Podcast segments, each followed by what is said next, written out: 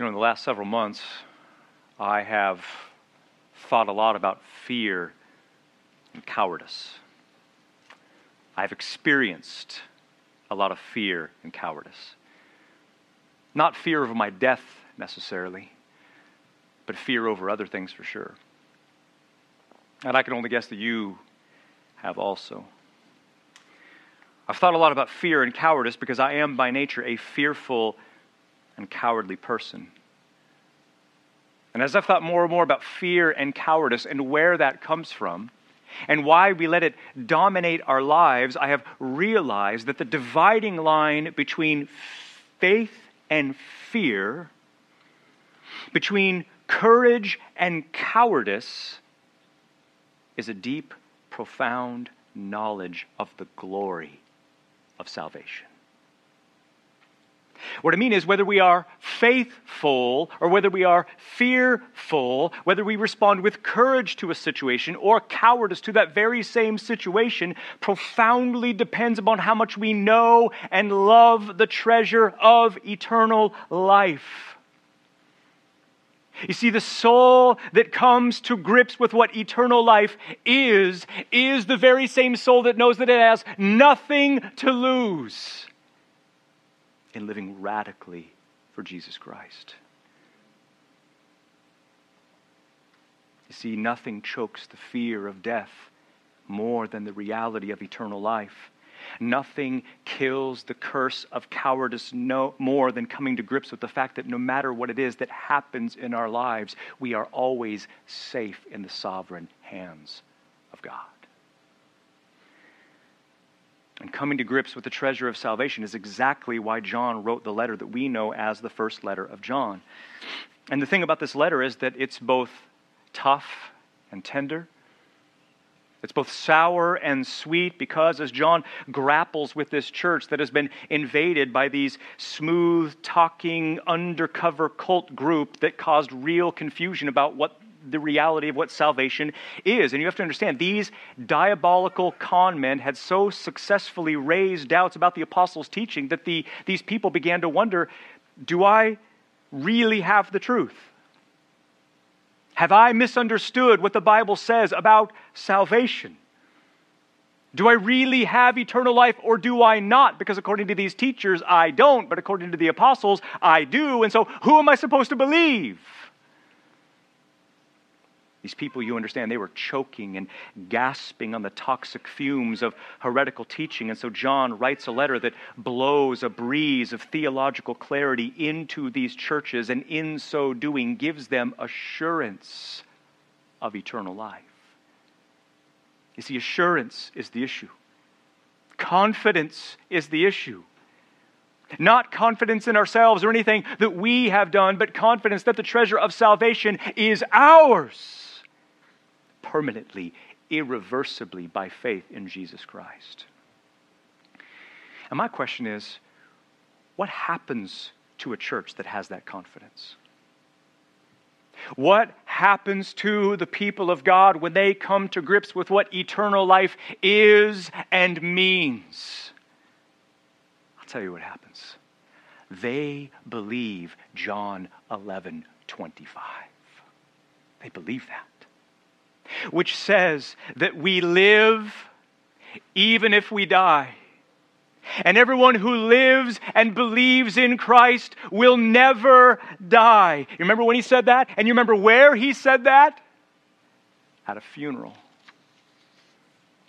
See, eternal life means that neither death nor life nor angels, nor principalities, nor things present, nor things to come, nor powers, nor height, nor any other created thing will be able to separate us from the love of God which is in Christ Jesus. And what that does is give us the guts to stare our feeble mortality right in the face.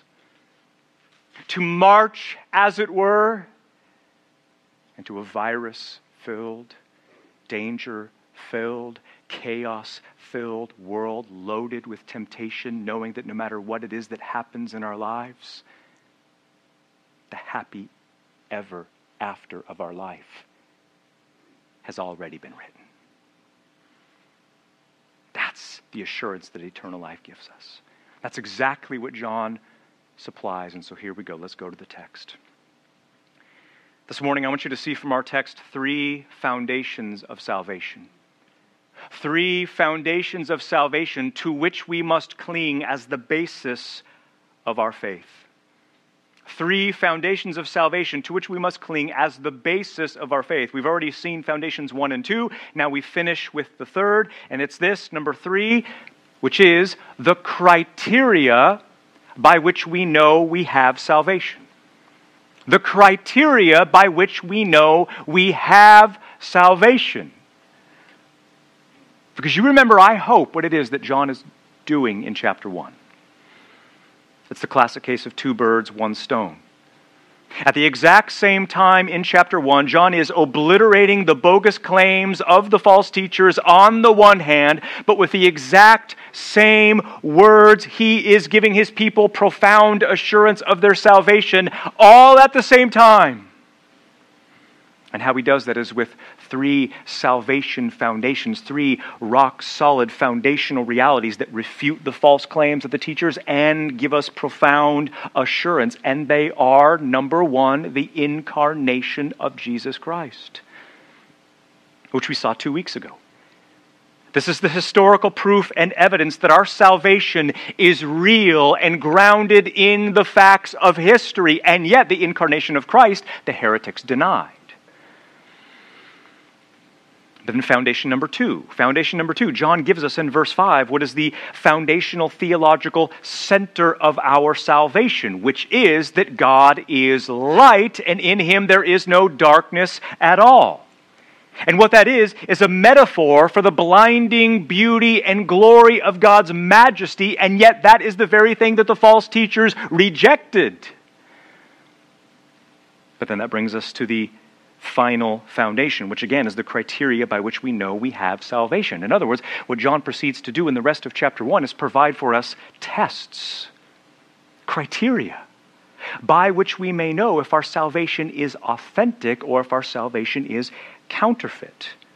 They're a little bit like x-rays or CAT scans or EKGs that helps us see inside the soul to see if we do or do not have eternal life. And that is something that we should probably know. And you see, these false teachers did not pass the tests.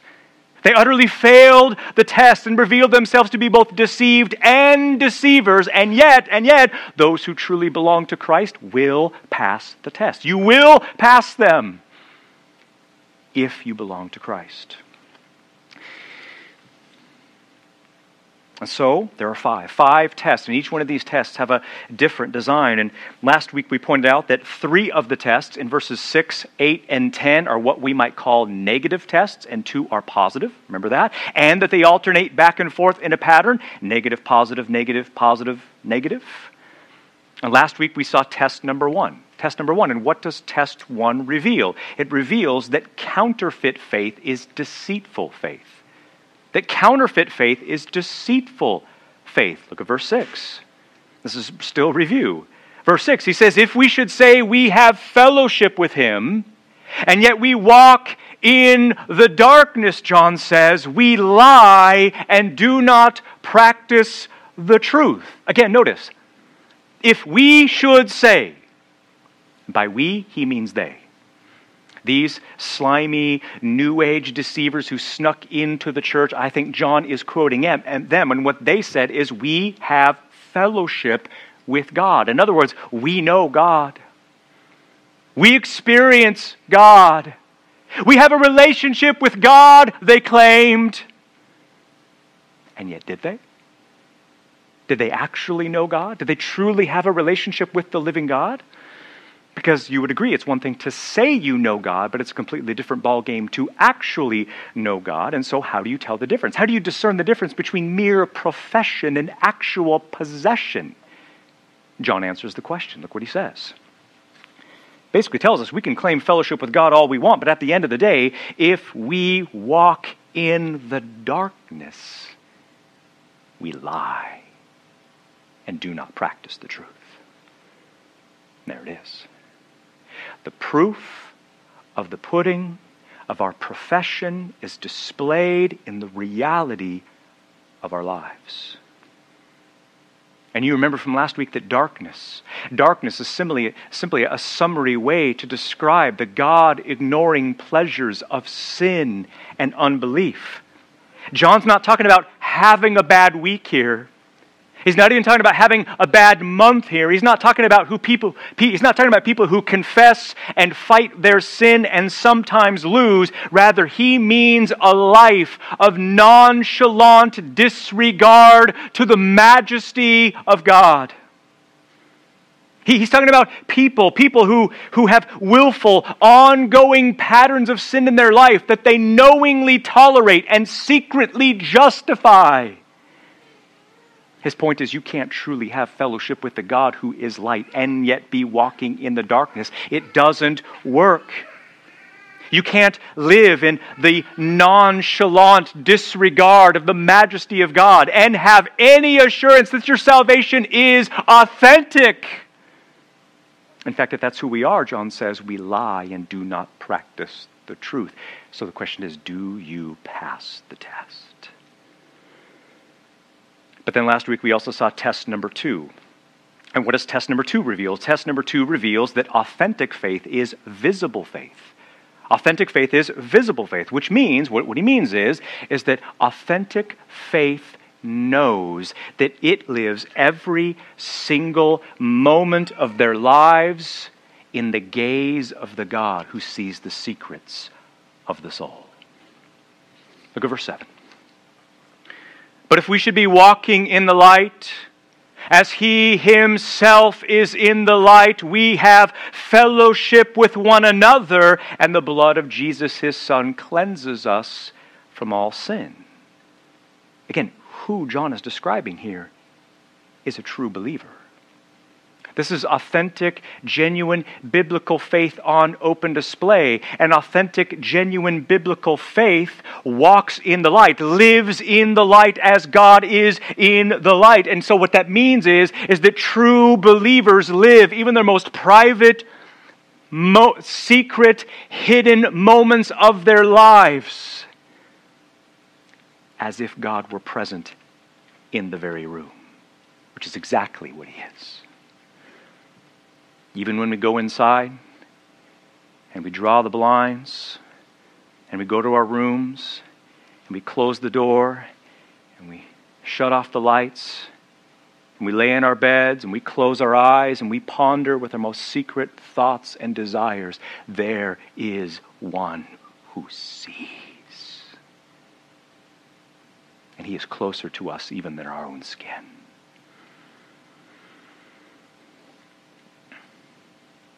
See, the point is true faith knows that it lives every single moment in the holy gaze of the God who sees the secrets of the soul. Even when we are least guarded and conscious and aware of the living God, He is there in that moment, in the totality of His being, watching and looking and evaluating and examining and analyzing, ready to be called on for His mercy and power. That is authentic faith. The question is, is that the kind of faith that you possess? The question is, how would you know? How would you know if that's the kind of faith you had? Well, John answers the question, and the connections that he makes in the text are just astonishing. Look what he says in, in, in verse 7.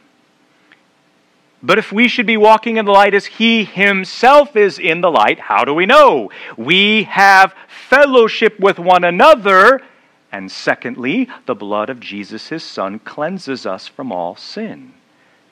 The, connection that John makes here is really profound. We would have never made this connection on our own, but what he reveals is astonishing. You see, if we have true, authentic, saving faith, number one, we love spending time with other believers and we love to serve them.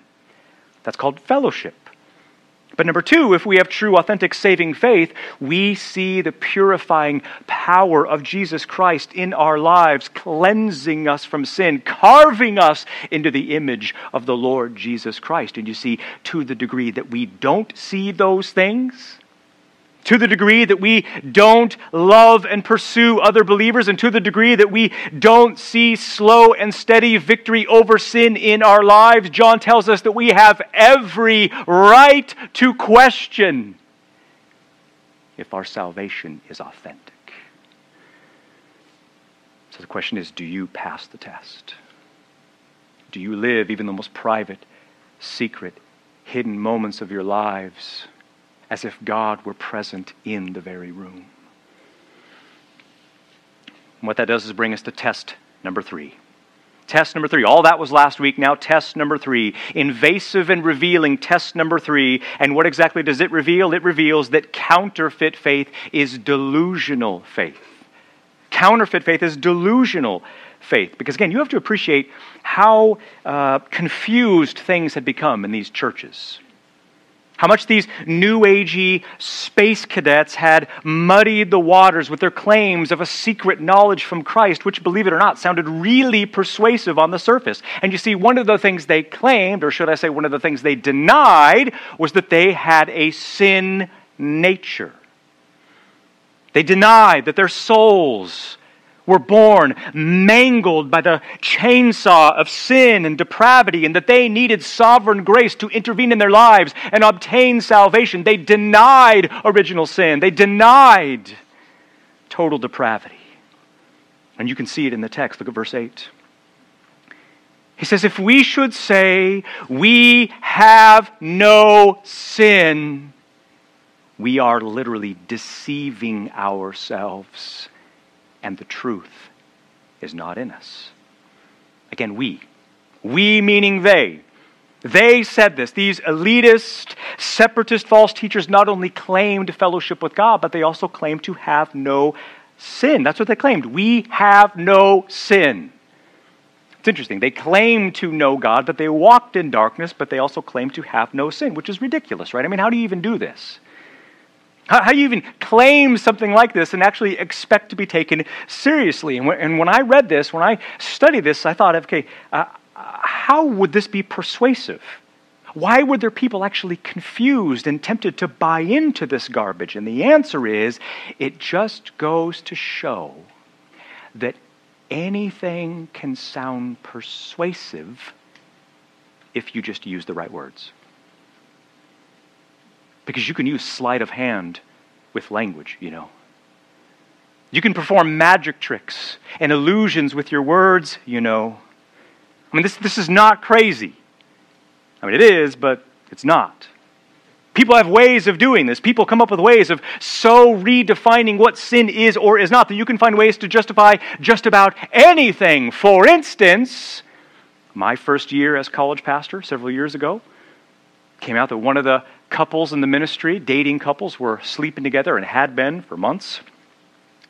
And when it became public and it came out in the open, the elders and I, some of the elders and I, we approached him and we talked with him, graciously confronted him, reasoned with him about his sexual immorality, her too, but the conversation was with him at first. And to my great surprise, we were met with a preposterous but well crafted explanation unfolded in a 12 page single spaced document that, based on Genesis 2, the two shall become one flesh. That when you sleep together, you automatically become married in God's eyes and blessed by God, and therefore they hadn't done anything wrong and didn't need to confess a thing. You can justify anything if you just use the right words. That's exactly what these little weasels had done.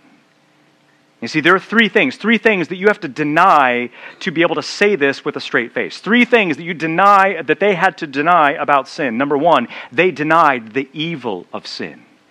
They denied the evil of sin. In other words, sin is not as bad as you think it is. Sin and evil are just made up constructs imposed upon humanity that keep us back from reaching our true potential. See, like eating soup with a fork, you just couldn't pin these guys down on anything because they had so cleverly redefined what sin is. Then, number two, they not only denied the evil of sin, they denied the presence of sin.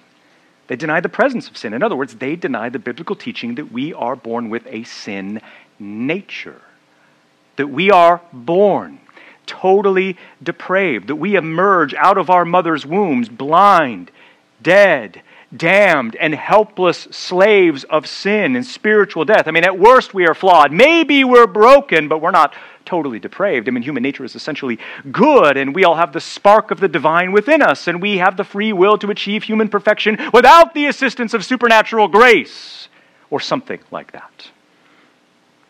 But then, number three, when these con men said that we have no sin, they not only denied the evil of sin and the presence of sin, but they also, they also denied responsibility for sin. They denied responsibility for sin. Because you remember from the intro sermon on 1 John that these guys held to a prevalent philosophical teaching of the day that claimed that physical matter was bad and evil, and anything spiritual was good. Physical world, bad. Spirit world, good. The problem is, in the mind of these false teachers, that you are a good spirit trapped inside a bad body. The holy, pure, divine part of you is trapped inside this worthless cage of flesh. Who you appear to be on the outside is not really who you are on the inside, which is exactly what the transgender movement claims today. And so these crooks had so cleverly worked out a system that any errors or mistakes or perceived sins in their lives were not really them, but only the sinful cage of human flesh inside which they were trapped. You're actually a really good person on the inside. You're actually really a good person. And the things you do on the outside, you can't really help.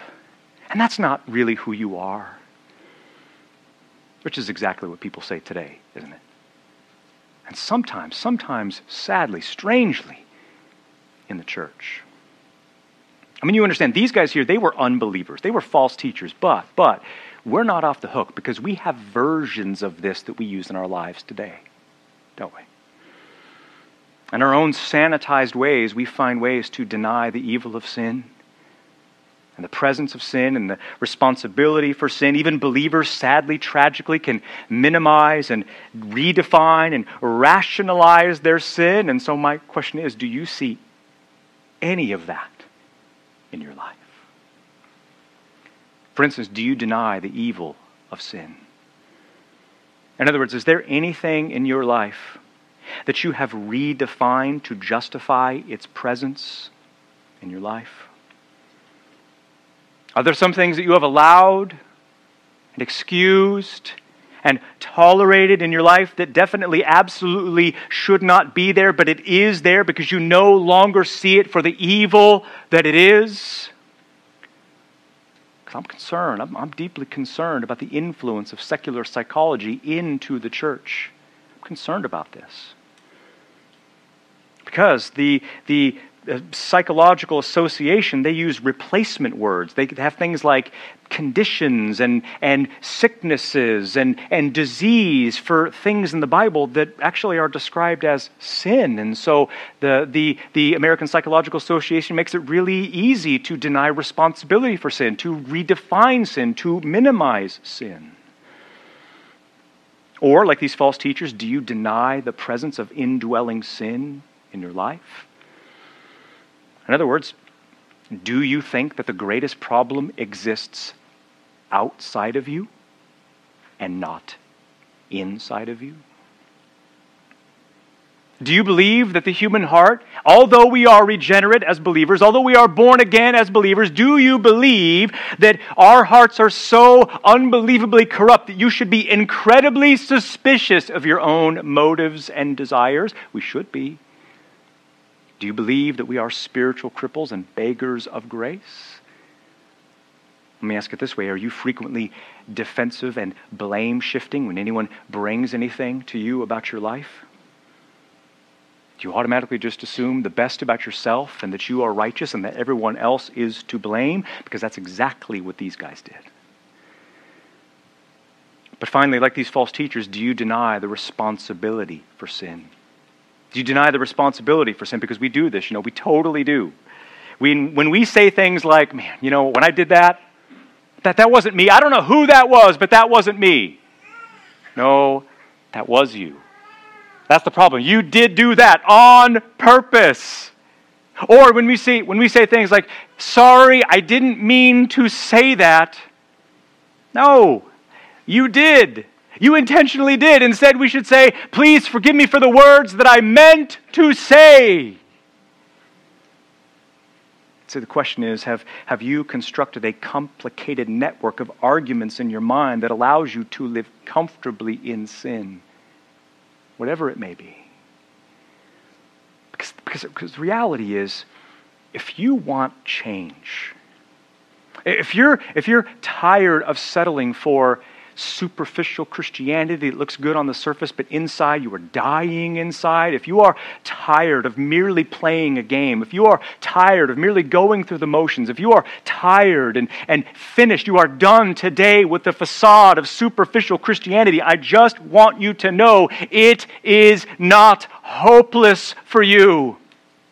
Real, authentic, lasting, satisfying, supernatural change and transformation is available to you. That's why Christ died. Not just to forgive the sins of the past, but also provide transforming supernatural power for the sins of the present. Life change is possible for us. And how we get access to that power is through the book that you're holding in your hands.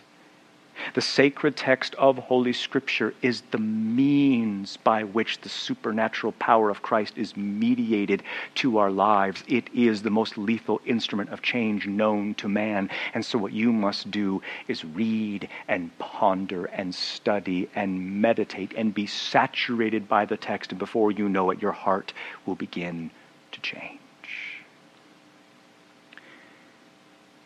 But notice.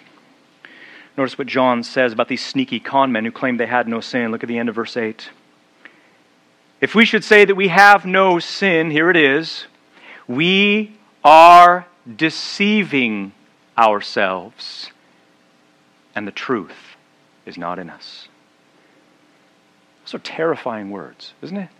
We deceive ourselves deliberately, on purpose the human heart has the potential to do that, and that's exactly what these guys did. They, they intentionally made up this mythical reality and then willingly it lived inside their own mythical fairy tale because that's what the human heart does to get what it wants. I mean, the powers of the mind to deceive itself is one of the great wonders of human history, which is why we need the self correcting power of God's Word, don't we?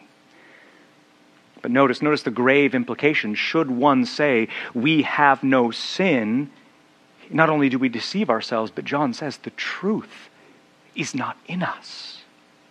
The truth is not in us. Who is he talking about? You know who he's talking about. He's talking about an unbeliever. He's talking about an unbeliever, not a Christian.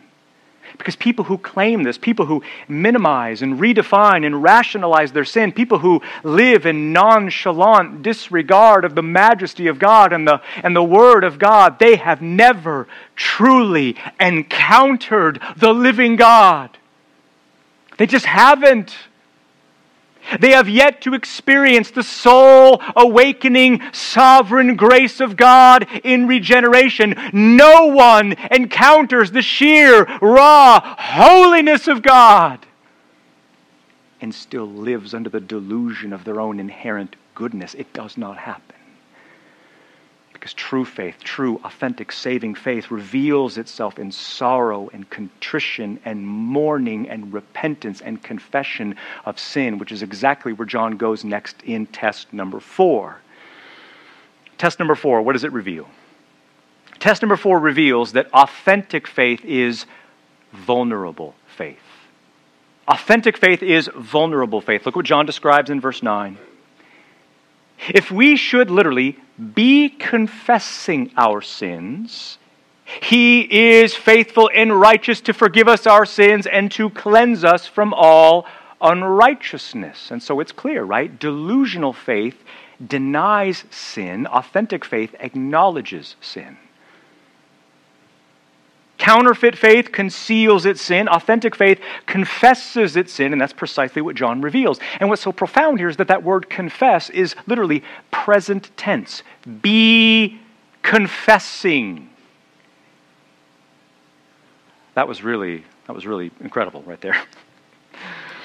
um, be confessing. So he's not talking about that one time transaction when you were four or 10 or 20 when you first became a Christian. Rather, what he's talking about, get this now, is the perpetual, habitual activity of the Christian life the steady drumbeat of the Christian life. Confession, you understand, it's just part of the rhythm of our everyday lives, our every hour lives. This is just something that we habitually do. Now, it's true, we should cultivate the habit of praise and thanksgiving throughout the day. Yes, but we should also cultivate the custom of confession of our sin. Which makes sense, doesn't it? Because the more you see of who God is, the more you see the pollution of your own heart. The higher up into God we climb, the greater vantage point we have to see the sin in our lives. You have to understand, seeing the glory and the beauty of God produces in our lives profound awareness of the corruption of our hearts, which is exactly what happened to the prophet Isaiah, wasn't it?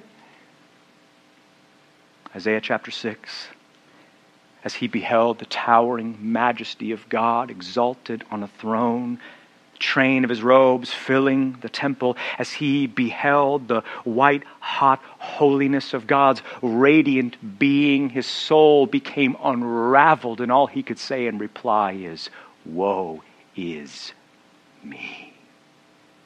I'm ruined.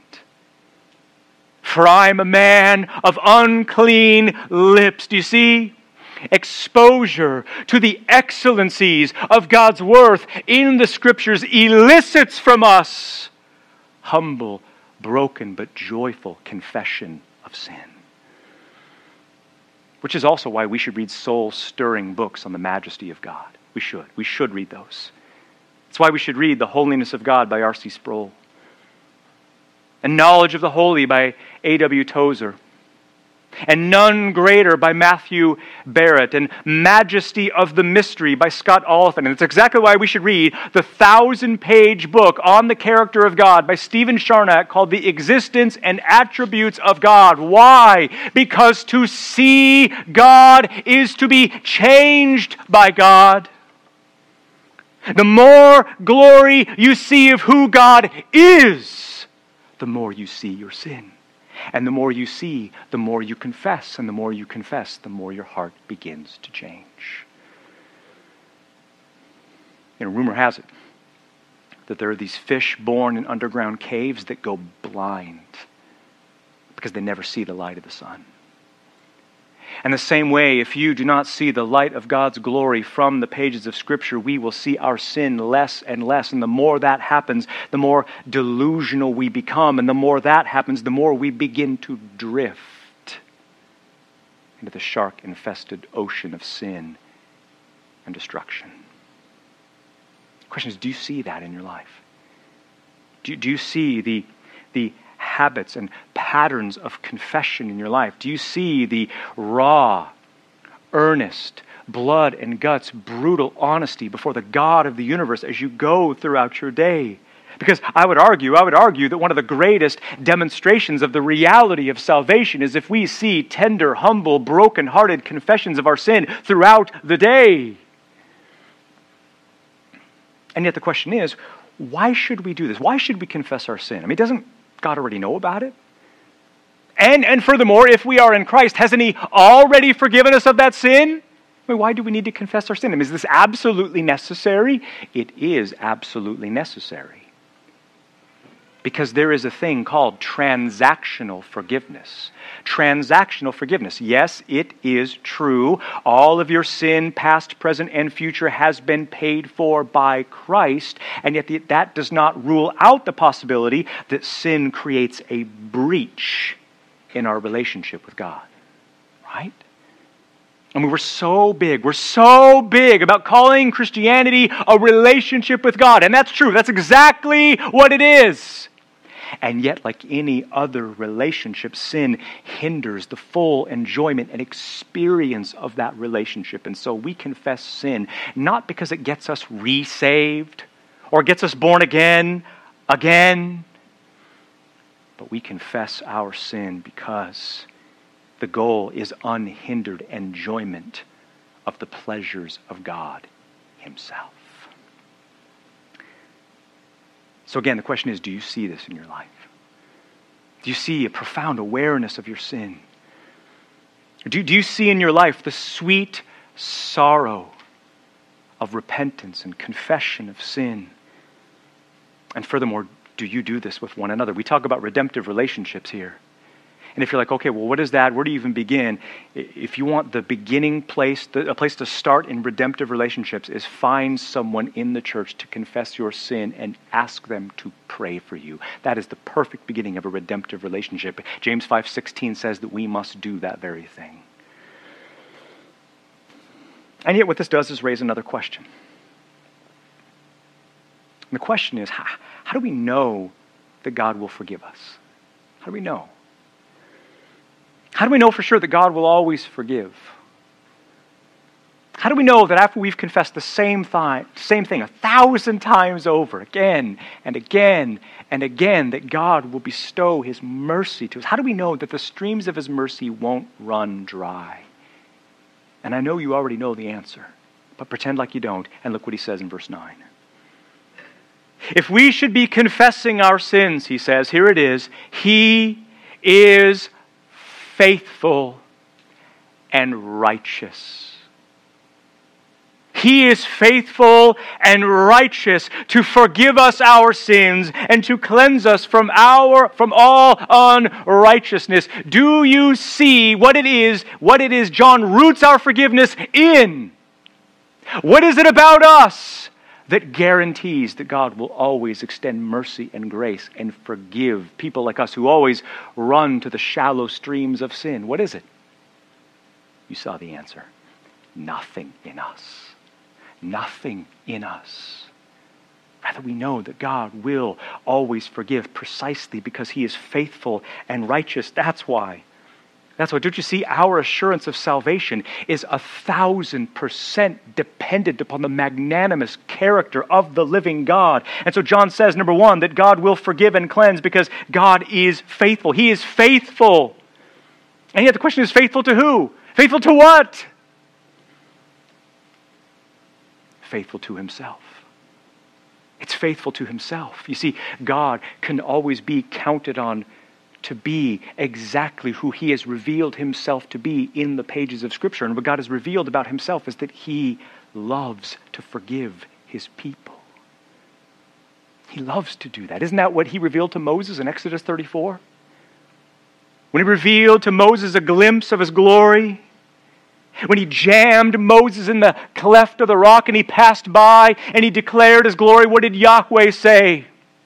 Yahweh Yahweh, compassionate and gracious God, slow to anger and abounding in loving kindness and truth, keeping chesed, loving kindness for thousands. And here it is forgiving iniquity, transgression, and sin. God loves to forgive his people. That is who he is. See, God's forgiveness is not like punch cards after you use up all your chances. That's it. God is not the great pit bull in the sky that is likely to turn on you should you step on his tail too many times. I don't even know if pit bulls have tails, but you get the point.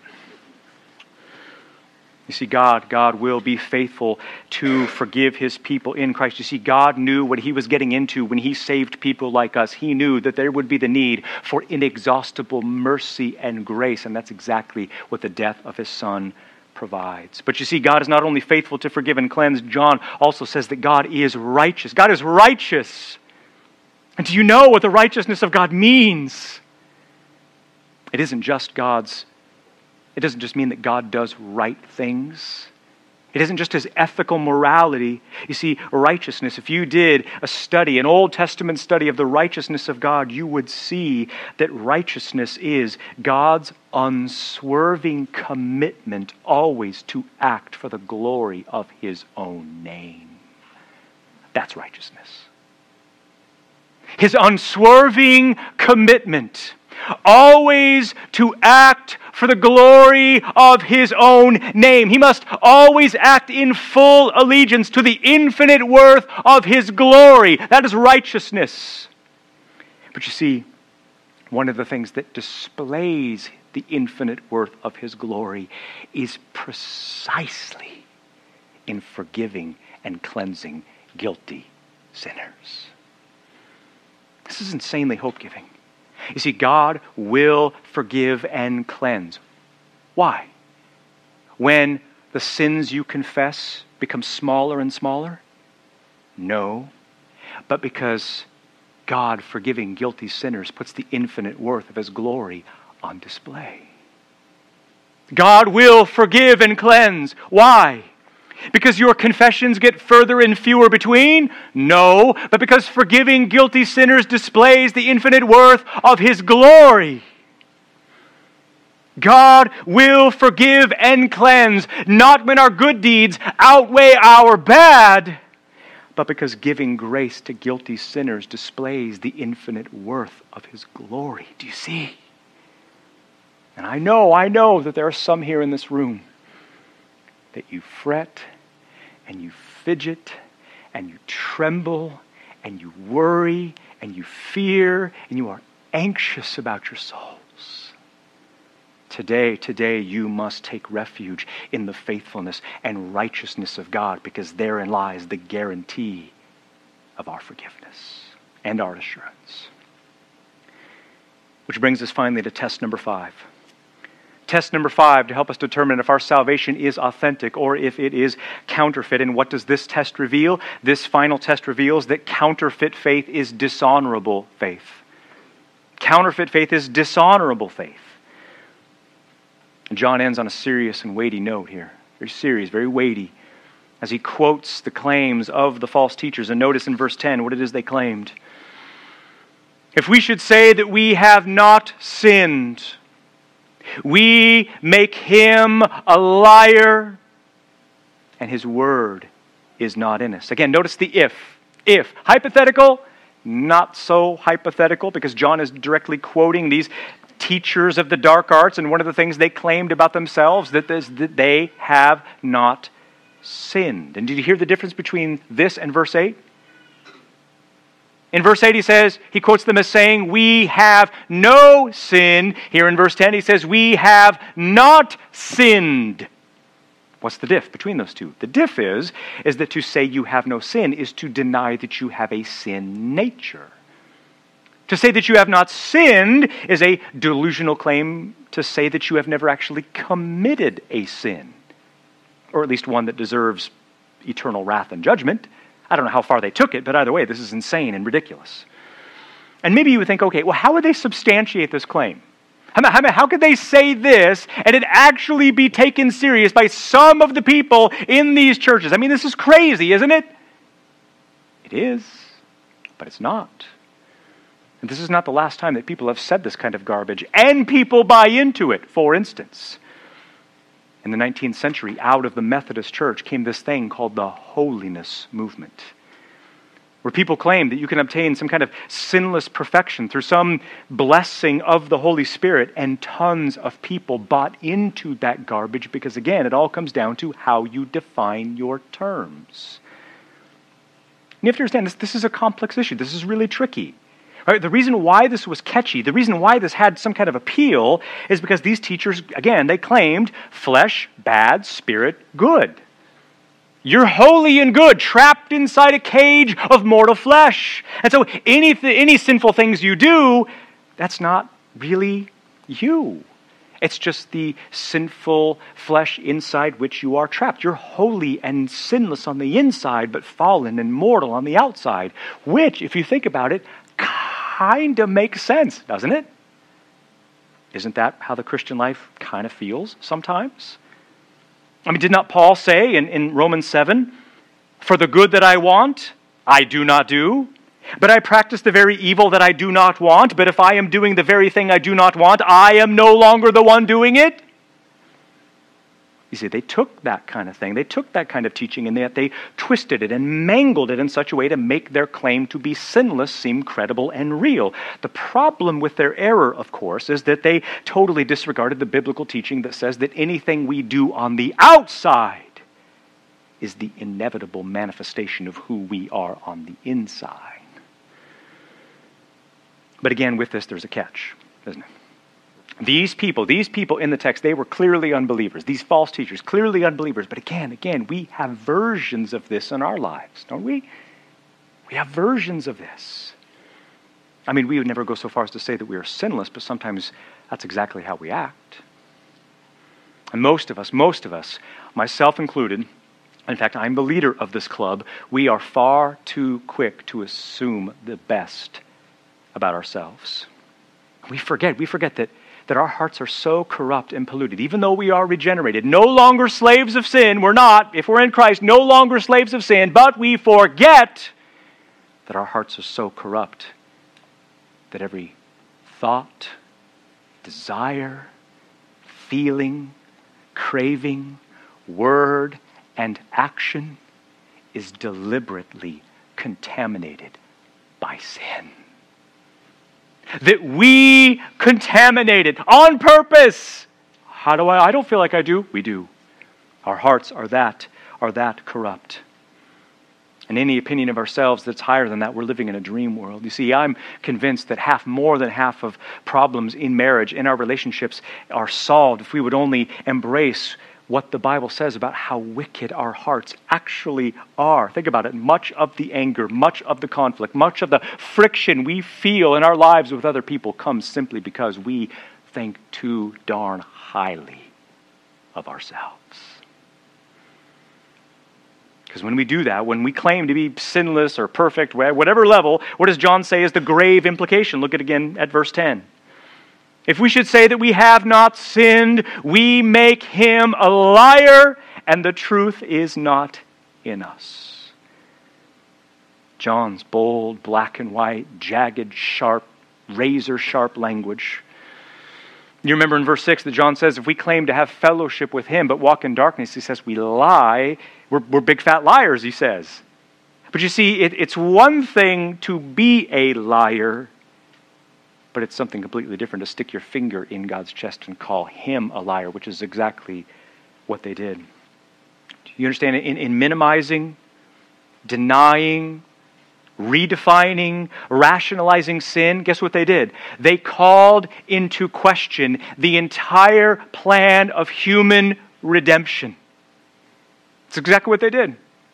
They dishonor the God with blasphemy because think about it. All the doctrines of the Christian faith, all of them, everything contained in the gospel of Jesus Christ, the incarnation, the atonement, the resurrection, regeneration, forgiveness, and eternal life, all hang together on the doctrine of total depravity. That in Adam, we are born ruined sinners under the wrath and judgment of God. Which is exactly why we needed a second Adam to come, isn't it? A Savior, a Redeemer, a serpent crushing, sin bearing sacrifice of sinless perfection to take the wrath he didn't deserve for sins he didn't commit and I know that you know that I'm talking about the Lord Jesus Christ, the God who became man for us and for our salvation. And he didn't just live, he died. And he didn't just die, but the death that he died, he died for sinners in their place. And he didn't just die, but he rose triumphant from the tomb, giving the grave a beatdown. And right this minute, he stands reigning, ruling the entire universe from heaven ready to be called upon for mercy and grace, ready to apply the proceeds of his death to anyone who calls out to him for mercy and grace.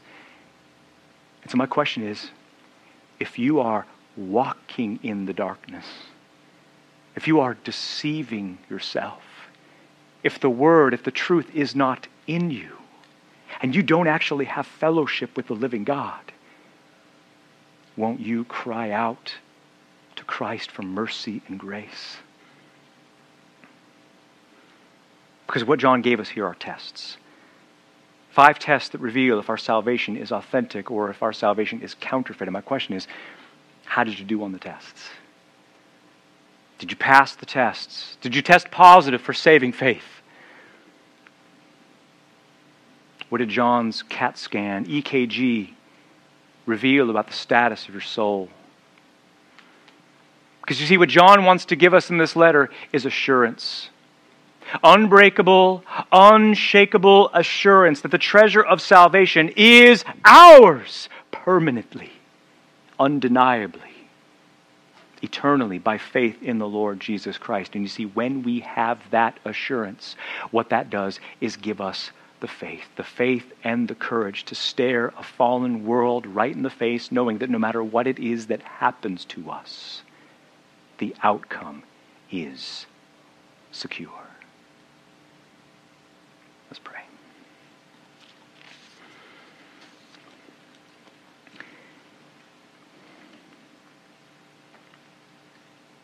Oh Lord, none of us are ever excited to go in for surgery. Going under the knife,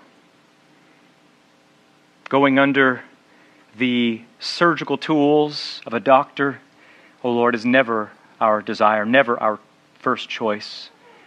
And same thing, Lord, when we come under the surgical tool, the surgical knife, the scalpel of Holy Scripture to cut open our souls and peek what's inside. That's maybe not what we'd have chosen to have happen to us this morning, but we're not afraid of that. We're not afraid of asking ourselves the hard questions.